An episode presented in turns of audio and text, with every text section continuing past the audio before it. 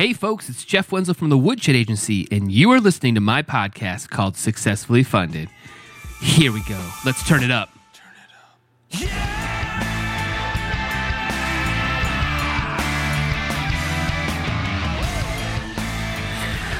All right, crowdfunders. How's the week going? See that awkward silence? That's a technique I think that draws you into the expertise and to the podcasts. And I start to mesmerize you with my voice, right? Is it working? All right. Hope you guys are having a great week. We've got an interesting episode, one that was a bit of a challenge, which was one that was I had to work at it. You know, you get those once in a while, right? You get those where sometimes you just gotta put some real hard work into it. So let me tell you about it. So coming up on today's episode, I get to talk to David Kronstein, and he's got he has built. It's called Kronos. It's a high-speed camera, and it's on Kickstarter right now. And he's got 2 weeks to go. He had just under a $50,000 goal, and he's raised $333,000 and then some. So that's going to get higher. And this camera is a high-speed camera, so it shoots at like 1,500 frames per second, which in the camera world, that's a lot of frames per second. You know, typically like your iPhones, I think, shoot at 30. So these can do really cool high-end slow-motion stuff. So interesting conversation because it flat out, it blows my mind whenever I find somebody that has kind of taken on like a huge industry, right? It's like when you think cameras, you think Canon, you know, or Nikon or whatever. You think of these like big, huge names, Blackmagic, Red, you know, the Red Dragon, Sony. So, and it's like, you know, is there really space for, let's just say, the little guy? So that's why I was just really, really intrigued on this conversation, and glad we got to have it. Like I said, I had to work a little bit on it, but it was good. It's a good conversation. So if you're in the spirit of maybe upgrading your cameras, Sean Neal, I'm talking to you. This might be an interesting tool to look at, right? So very cool. So that's coming up. So man, December is here. It is absolutely freezing out here in Detroit. Freezing. Yes, I had to drop my son off. I did not have a stocking hat because I don't want my stocking hat on, right? I don't want my stocking hat. So the other big news going on in Woodshed Agency. Big news. And I'm going to start pimping this out more and more and more. But we have been working for the last year on our first product. That's right. That's just me clapping because there's nobody here. It's lonely when I do these intros. So, yeah, that's right. We've got a product that we're launching. It is the Woodshed Agency Roadmap, and it is over 10 gigabytes. It's probably about maybe 2 hours, 3 hours of expertise advice, documents, forms that we use. It is everything that we use here at Woodshed Agency to make campaigns successfully fund. And it's taken both Sean and Paul to help out and edit the videos, Paul to make the documents look pretty, and it looks great, and I cannot wait to start offering it. And we're going to probably have an early bird special probably coming up here before the holidays. Just to get some momentum going before we really launch it full on next year, because it's the reason I'm so excited about it. It's the most up to date content. What we have found is, and this is why we do the podcast, that crowdfunding changes quickly, social media changes quickly. That if you're not up on it, you know, every 6 months, every quarter, if you know, if you read and you follow along on some blog from 2 years ago, that information, unfortunately, man, it probably isn't still sticking. It's just the nature of the game. So we wanted to make a product that is easily upgradable, where we can change out content quickly based on these types of conversations. You know, when we talk to David today, we're going to find out that, you know, his traffic all came from him having an established YouTube channel. That's awesome, right? It really shows the value of YouTube subscribers that turn into backers. That's a huge thing, you know. Now, it took him a lot of time to create that audience, but the same concept is still there, creating the audience.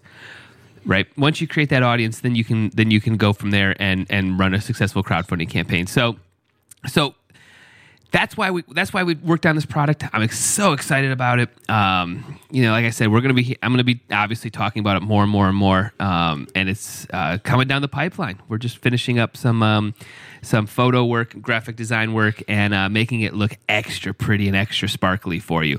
So hold on a second. I think my daughter needs something. Yes, Nevi, what can I get for you? Can you please go wash your iPad for a second? Please. You're not having any candy. So I'm recording this right now at 8:50 in the morning. We've only really been up out of bed for about an hour, and we're already, I want candy. What is going on with the sugar, man? That sugar, I swear, it is the most addicting thing going on right now. I mean, yeah, I know heroin can probably be up there, or opiates, or whatever they're fucking called. Whatever they're called, I don't know what they're called. But yeah, candy, man. We're constantly in a battle of eliminating sugar. Constant. So, all right. This is going to be a shorter interview. Another thing we're doing today, tune in a little bit later tonight. I have a second episode coming out today. I'm going to do a double header today. That's right. A double header, like the old school MLB. You know what I mean? Remember those when they used to do those? They don't do those too often anymore. I don't know why. I think it's probably because of the catchers, right? Is that what it is? You know, catchers get tired or something like that. But yeah, I'm going to release another episode about Red Dragon Inn 6, Villains. It's a tabletop game. So I'm going to put that episode up a little bit later today. But this was a little bit on the shorter side, and which is why I wanted to give you extra crowdfunding talk, right? That's what I do for you. That's what I'm out there doing for you. Isn't that nice of me? All right, let's kick into my conversation with David from the very successful campaign Kronos. I didn't even feel like I did yesterday, because it's all bottled up and the cork has plugged it shut. It's true, I'm walking away from everything. I see it plain as day. It's a sad song to sing. Oh, baby, please. All right, David. The red light's on. It's record time. All right. So why don't you tell my listeners a little bit about your very successful Kickstarter campaign that you have going on right now? Yeah. So this is a Kickstarter for a high-speed camera. I've always been into high-speed imaging since I was about 10 years, and it's just sort of been my passion. I've always wanted to make a product, and this is just, I've gone through several revisions, and now it's out there. It's doing really well, way better than I could have ever expected. So walk me through a little bit. This is a pretty powerful camera that you're talking about here. Maybe tell my listeners a little bit about what this camera can do. It's much faster than the high speed you get on your iPhone, which is about 240 frames per second, and some still cameras or some certain, I think there was a Sony camera that can do 960 frames per second, but this will go all the way up to 21,600 frames per second. It's much more of a scientific or professional high-speed camera, but I'm still trying to keep the price to something that a typical user might be able to afford. Right, cool. So, and what can you do with high, rates of speed like that when you're shooting photos? What can happen with that kind of footage? You can see all sorts of things you could never see before, like you could see a bullet coming out of a gun, you can see glass cracking, you can see all sorts of cool things that you just can't see on it with any sort of normal consumer-level camera. This is very cool. So when I stumbled upon your campaign, I reached out right away because my company does video work. So I sent your Kickstarter link over to my buddy Sean, who's our video guy, and he works actually at a video store, right? So he's all into the professional stuff. So he instantly had a question about how would this kind of rate compare to like a Sony Red or the Blackmagic cameras that are out there on the market right now. Yeah, the Blackmagic and those cameras don't go anywhere near this rate. They're more of like film and TV cameras. This is more for high speed research, scientific work. Although you can of course use it for film and TV work as well. Oh, really? Well, can you walk me through, like, what's the difference then on that? I guess I didn't really realize that there'd be a difference. Oftentimes, like, film and TV cameras are locked to certain rates, like multiples of 60, for example, is pretty common. This one, you can run any frame rate you want. You can adjust the frame period in 10 nanosecond increments, which gives you incredible control. that kind of thing you just don't get in consumer cameras. And of course, the higher, it allows you to trade resolution for speed, so you can reduce your image resolution and increase the speed because the pixel rate is a constant. The 1.4 in the name refers to 1.4 gigapixel per second. Ah, interesting, interesting. So how on earth did you kind of dive into trying to make, or not even trying, just have made a high-speed camera like this? I mean, that just doesn't seem like you just stumble upon it and like, I'm going to make a camera today. Oh, no, it was a very long journey. It all started in like early 2000s with MythBusters. I loved the shots they were doing. I was sort of doing similar stuff at home. In 2006, an auction came up for I think it was an Olympus iSpeed high-speed camera. Started at $150. It ended at $3,800. You know, I was a student at the time, and I just could not afford that. Right. So I said, "Screw it! I'll build my own." And then I did like 5 or 6 revisions, and at this point now I'm ready to release. Wow! So, I mean, that's a personality type to just decide to build your own of one of these things. How do you even start that process of building your own camera when you can't get the one you want? It was a huge learning experience. I was in school at the time, and it sort of helped drive my learning where I took my career. I actually got several jobs from the work I'd done on this camera. It's just something you start out at the beginning. You just work your way up. You learn, you learn, you learn. You figure out how you do things, and then you eventually start knowing what you're doing, and then you just go. You see, I want to drive this project this way. I think I want to sell this, and you just go. Wow, that's awesome. And when it comes to like parts, do you have to make all them, or how do you get like and assemble all the parts that are necessary to kind of get this? I'm assuming you've got to work through how much you want it to cost and you know where you're sourcing a part from, but how do you just do all that whole steps? You know, a lot of like the printed circuit boards that you usually farm out to another company because that's just you need a lot of equipment for that. Sure, right. The cases I machined on my own in-house CNC machine. Although I plan to contract that out too, just because I don't have time to do absolutely everything. I need to focus on design. But yeah, it spent a lot of effort to get the cost down because high speed cameras have always been so expensive. Mm-hmm. Yeah, and what do you see kind of like in your mind the perfect customer avatar for this, or who is your consumer? I've been targeting very heavily like the YouTube personality. I've sent them to channels like the Backyard Scientist, Hydraulic Press Channel, EEV Blog, who's an electronics reviewer, gun channels. That's sort of who I've been targeting, and I think they seem to be really liking it. It's interesting. Yeah, I can imagine that. Yeah, because being able to slow motion a nice gunshot coming out or something like that, it must be unbelievable to shoot that and see. Mm-hmm. You know what's intriguing on this is this just popped in my brain here, so this might be slightly off topic, but my sister got into, she's a like a well-known softball coach in my area or whatever, mm-hmm. and she uses some sort of camera system to slow down girls' like swings, their bat swings, and I can imagine this could be in golf or anything like that. Is this like overkill for that sort of type of project, or would your camera be perfect for that as well? I think it's maybe a little bit overkill for things like baseball, but it's a pretty good speed for like analyzing a golf swing, ball impact. Yeah, I would imagine. And what kind of kind of on the next question, in terms of software, what kind of computer do you need to work with these sort of files? I mean, do you need the souped up gigantic Mac Pro or anything like that? Or what do you have to, yeah? No, it's just a standard H.264 compressed video like any camera would save. It works in any video editor. You don't need it's probably less intense than a lot of the files from normal cameras. So it's certainly less intense than 4K. Yeah, that's what I was kind of wondering about. If this gets up into that 4K land where everything chokes, you can't do anything at 4K. Not yet, it feels like. Interesting. So where do you kind of see, like how where do you see this product in the next couple of years here? Like how do you see it kind of maturing and going from this very successful Kickstarter? I'd obviously like to keep selling it, keep marketing it. I'd like to do some upgraded versions. Eventually, I want to do a 1080p and maybe even a 4K version, but that's somewhat a year or two in the future. Mm-hmm.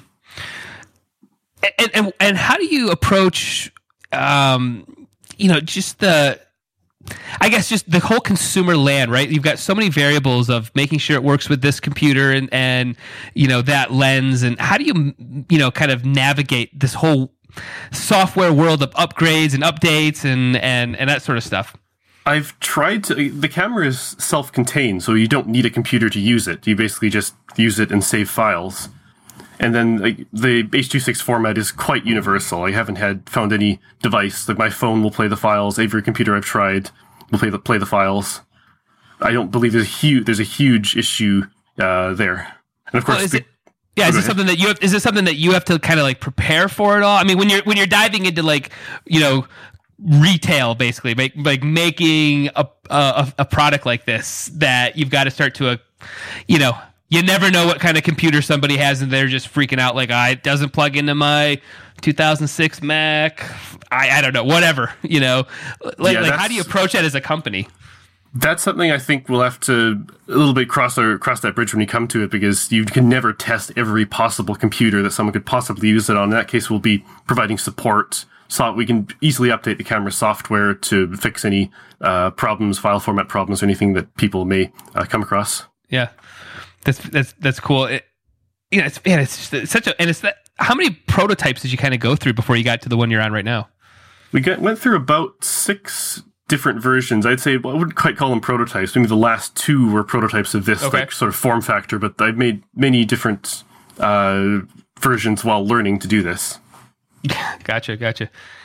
And what do you think over the last few years has been like the biggest pivot, you know, maybe that you've had to make where you just couldn't do what you wanted to do and you had to change something? The biggest thing was I was using a different image sensor before, and it was much more expensive. It was like $1,500. The camera would have sold for twice what it sells for now. And then this company, Luxima, announced the new image sensor that was like 1/5 the price, twice as fast. And I had to make a tough decision. Do I release this old one, which I could have gotten the camera out a year and a half ago? Mm. But I decided, no, I'll rip everything up, redo it with this new, much cheaper sensor. And I'm thinking that's a very good decision, because 2,500, 2,750 is a lot easier to stomach than $5,000. Sure. Yeah. Yes, I can imagine that. So in that kind of the follow-up to that, though, over the last couple of years, what's been like that most monumental moment? Some, you know, where you just kind of stood back and were like, this is really, really awesome that this is happening. I think it was when I had the previous prototype, assembled it all in this 3D printed case, turned it on, and thought, wait a minute, this whole thing I've been working on the bench for all this time is now in my hand, it's running. This is incredible. Well, did you go out and shoot anything right away with something and like, hey, this actually worked? Yeah, we went out into the garage, did some like classic like water drops and so stuff like that. Yeah, it was amazing actually having something in your hand. Right, that's awesome. So, what's your background a little bit? Where'd you grow up? In Vancouver, BC. Yeah, I've been here my whole life. I studied electrical engineering at BCIT. I sort of did the camera stuff sort of in parallel with that, which was a good learning experience as well. Now, I mean, before building your own cameras, were you filming stuff, you know, for anything else? Were you ever working on video stuff? Yep, I started a YouTube channel in 2006 where I did product teardowns, explaining how things worked, showed like projects, science things. Yeah, so I've been in video for quite some time. Okay, all right, cool. So what did your parents do, or what do they do? My dad's retired, but he used to be... tech at the local telco, installing fiber optics and data terminals, things like that. Okay. How about your mom? She's just a homemaker. Okay. So, yeah, you know, so how did you jump into like being an entrepreneur to the point where you wanted to build a camera? Like where do you think that might have came from in your, you know, your family history? Was a grandpa a big entrepreneur, or you know, where's kind of that drive coming from? I guess it's from myself. No one else in my family really has been an entrepreneur, but I just sort of... I didn't really take this project that seriously initially, but then it sort of... I saw there's nothing in the market competing with this. Hey, maybe I can develop this. And yeah, no, it's sort of fit into this little market niche, so it's going pretty well. Yeah, so... Well, then let's flip a little bit over to the Kickstarter campaign that's active. So right now, you're at $316,000 on a $47,000 goal. That's in U.S. dollars. Might be a little different for you. And you also have 150 backers, which is, I think, is amazing. So how did you end up, you know, getting over to Kickstarter to launch this project? I sort of knew from quite early on I wanted to crowdfund it. That was sort of a new thing at the time when I was earlier on in development.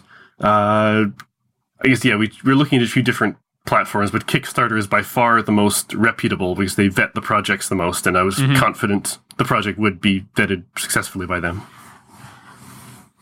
Okay, so I mean, so how did you come up with the the goal amount of like 48,000? I mean, what did you guys need to pull off? That was about enough money to build about 20 units, which was pretty much the minimum I was going to commit to building, just because there's volume discounts as you get into building more, and I didn't want to like build 5 or 10. It just doesn't make it worthwhile. But 20 made it worthwhile, but it's surpassed that by so far. I think we're at 98 total cameras sold. Wow, that's awesome. So, did you have a strategy at all when you were approaching going to Kickstarter? I mean, did you do anything marketing-wise or, Yes, marketing is very heavily, as I said before, YouTube-based. I sent it out to a whole bunch of YouTube channels, people who I knew would be interested in this and hadn't really used high-speed before. Mm-hmm. And they've loved it. They've been so supportive in getting the message out. It's been amazing. So did you send them like a prototype camera to use or something like that, or just okay, and then had them shoot with it? Yeah, I built 12 prototypes. I sent 8 of them out for demo. Cool. And so so the big strategy was YouTube. Are you doing like Facebook ads or anything like that right now, or? Not so far. It's been the advertising from YouTube has been really good. They're starting to slow down, so I'm starting to look into doing some ads now. But we'll see how it goes in the next few days. So, back to kind of using YouTube, because I think it's an interesting strategy. Where did you direct them? Did you just direct them to like a landing page, or when did you kind of start the whole process of marketing to them? You mean how I reached out to the YouTubers? Well, how you reached out to them, and then what did you ask them to do? Because I'm sure you didn't reach out to them the day before the campaign launched. No. So where did you send them? So I reached out to them several months ahead of time, just asking, hey, I have this camera I'd like to give you in exchange for some promotion. Would you be interested in this? And I think everyone I asked said yes, eventually. Some of them took a while. But, and then... about a month before the campaign, I sent them the prototypes. That gave them some time to actually do videos on them. Mm-hmm. And then they're now during the campaign, they're releasing them, along with a quick blurb in the video and a link in the description. Nice. So did you build a mailing list or anything like that? No. I have about 20,000 subscribers on YouTube, so I'm somewhat... known, so it was that probably helped greatly. Like if I didn't have any YouTube presence, I'm sure I would not have had anywhere near as much success getting these out. That's really awesome. And where are you seeing? I mean, if you can see at the moment, where do you think most of your backers are coming from? A good portion are coming from YouTube. I think about half of them. There's a lot of direct links that I can't tell. But other than that, there's a decent number coming from photography sites, review sites, Google searches. Okay. Did you and you've gotten a healthy amount of press on here? Did you have a press outreach strategy at all when before you launched? I was thinking of that, but I was getting enough coverage just from a few videos. People, I sent the camera to a few people early on, and they did some videos, and that got a huge press coverage. So I wasn't particularly concerned. It was sort of, in this case, it was sort of self-driving. Oh. Yeah, that's awesome. You're kind of one of those rare breeds. Half of these conversations that I have on the, people have strategies. They're doing Facebook ads, but you don't really have that. I mean, it's a great product, Yeah, the strategy was YouTube, and that seems to have worked. Yeah, I would say that's correct. So talk a little bit about kind of how you're feeling right now with 17 days to go. You've squashed your goal. You've got 98 cameras you have to make. So kind of what's the landscape look like over the next 17 days? I think I'm going to look at starting running some ads because the promotion on YouTube is definitely slowing down now that people have released their videos. Although there will be some more videos coming out. And other than that, it's just answering questions. So many emails, it's hard to keep up with them. I'm working on, also in parallel, working on getting prototype boards ready to send out to production, sort of about a week and a half ahead of schedule on that, which is good. And I sort of want to maintain that. Mm-hmm. And then, you know, so like right after, I mean, after the money kind of drops, then what is your first steps? What's the first thing that gets that starts happening? Ordering parts, definitely. I got to order all of the printed circuit boards, order the cases. I've already ordered lenses. Basically just ordering parts, I got to do some production test jig stuff for when they all get in that I've assembled them. It's basically just normal manufacturing. Gotcha. Are there any special requirements when it comes to lenses for what your camera can accept? No, there's standard C-mount lenses, which are common for these smaller sensor-sized cameras, and those are readily available. Also, pretty much any lens you want. You can also put Nikon, Canon, and other types of lenses on with adapters. Oh, very cool! Very, very cool. Awesome, man. This is a sweet, sweet camera. So, just as a company itself, I mean, what do you envision? You know, after you have this first successful product, I mean, what do you envision? You know, for the brand itself, like what does the next 5-10 years possibly look like? I'd like it to be the GoPro of high-speed cameras. That's probably a little bit out there goal, but it's something I'm reaching for. I'm trying to make them cameras accessible to way more people than they have been accessible to in the past.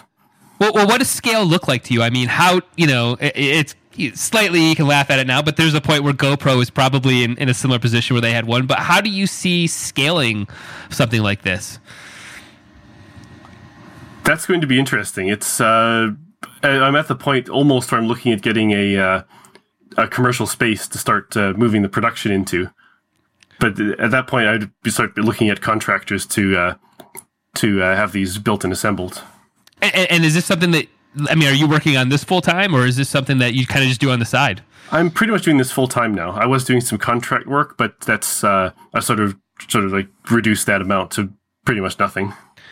Okay, and then how about like team? Do you have a team around you right now helping you with some of the stuff? I got one person helping with software. I got another guy who's listed on the Kickstarter, Matthew, helping doing sort of low level hardware and firmware stuff. Yeah, I'm definitely also looking to hire a full-time software engineer. Well, yeah, that seems like that's a lot of plate spinning. You know, and are you envisioning, like, you know, it's kind of an intriguing place you're in right now. Do you envision yourself kind of switching over to like this CEO type of role and hiring people and like all these other things that come with it, or do you just really love building the cameras and like making them? I like designing them, so I think I would switch more into that like CEO, CTO type role and hire people to do assembly. Okay. And then what's the entrepreneur landscape like in Vancouver? I mean, you know, are there I don't entrepreneur clubs or anything like that? Or how supportive is Vancouver for projects like yours? There are some clubs. I've never really used them though. The maker or entrepreneur scene seems to be much better in San Francisco though. Okay. As it is for most cities, but there is some stuff. But I've pretty much been doing this myself. Gotcha. Cool. Well, David, I mean, I don't want to take up too much more of your time, but I think my listeners got all the info they can out of you for how your camera works. It really looks like an intriguing product, and I know my you might be getting an email from my buddy Sean here pretty soon because I know he was just like, "What is this?" He was very giddy to check it out because he loves the video work. So, yep. But I appreciate it, man. So thanks so much for taking some time out of your day to talk to my listeners about your very successful Kickstarter campaign. I can't thank you enough, man. Thanks for having me. Cool. Awesome. Love, gossip, slight, and soon. And I wear the wry-faced pucker of the summer. All right. How about that conversation with David, huh? Told you he had a lot of... I had to ask a lot of questions. But it was fun. So, David, thanks again so much for taking some time out of your day to chat with me and my listeners and tell us about your campaign. I look forward to kind of seeing your cameras out there in the world. Very cool. Very, very cool stuff. And, Sean, maybe we should get a couple cameras. What do you think? Huh? So, the song we're listening to right now is a song that really means actually a ton to me. It's a song called Sylvia's Desire. It was part of an album called The Ray Stable Story that we wrote for it with a screenplay involved in it. And I don't know, these are some of my, I think, the lyrics that just have meant the most to me. And I'm excited to share it with you. So the song's called Sylvia's Desire. And all right, remember, tune in a little bit later. I've got another episode coming out later today. Here we go. Here's Sylvia's Desire. Long to see.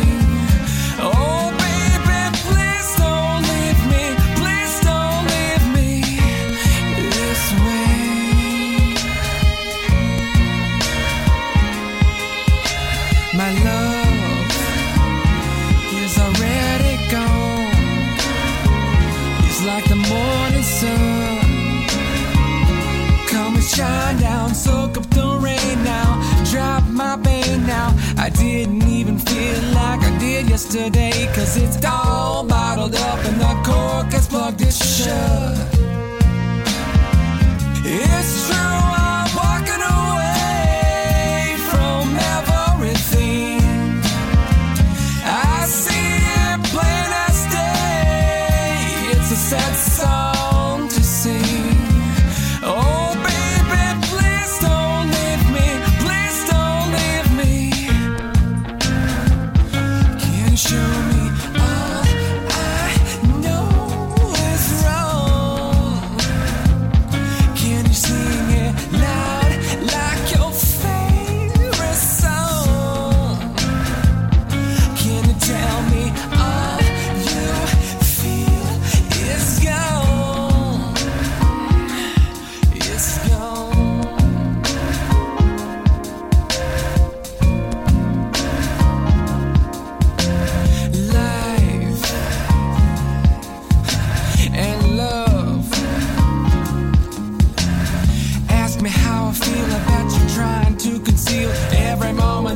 Real, singing songs that don't appeal to no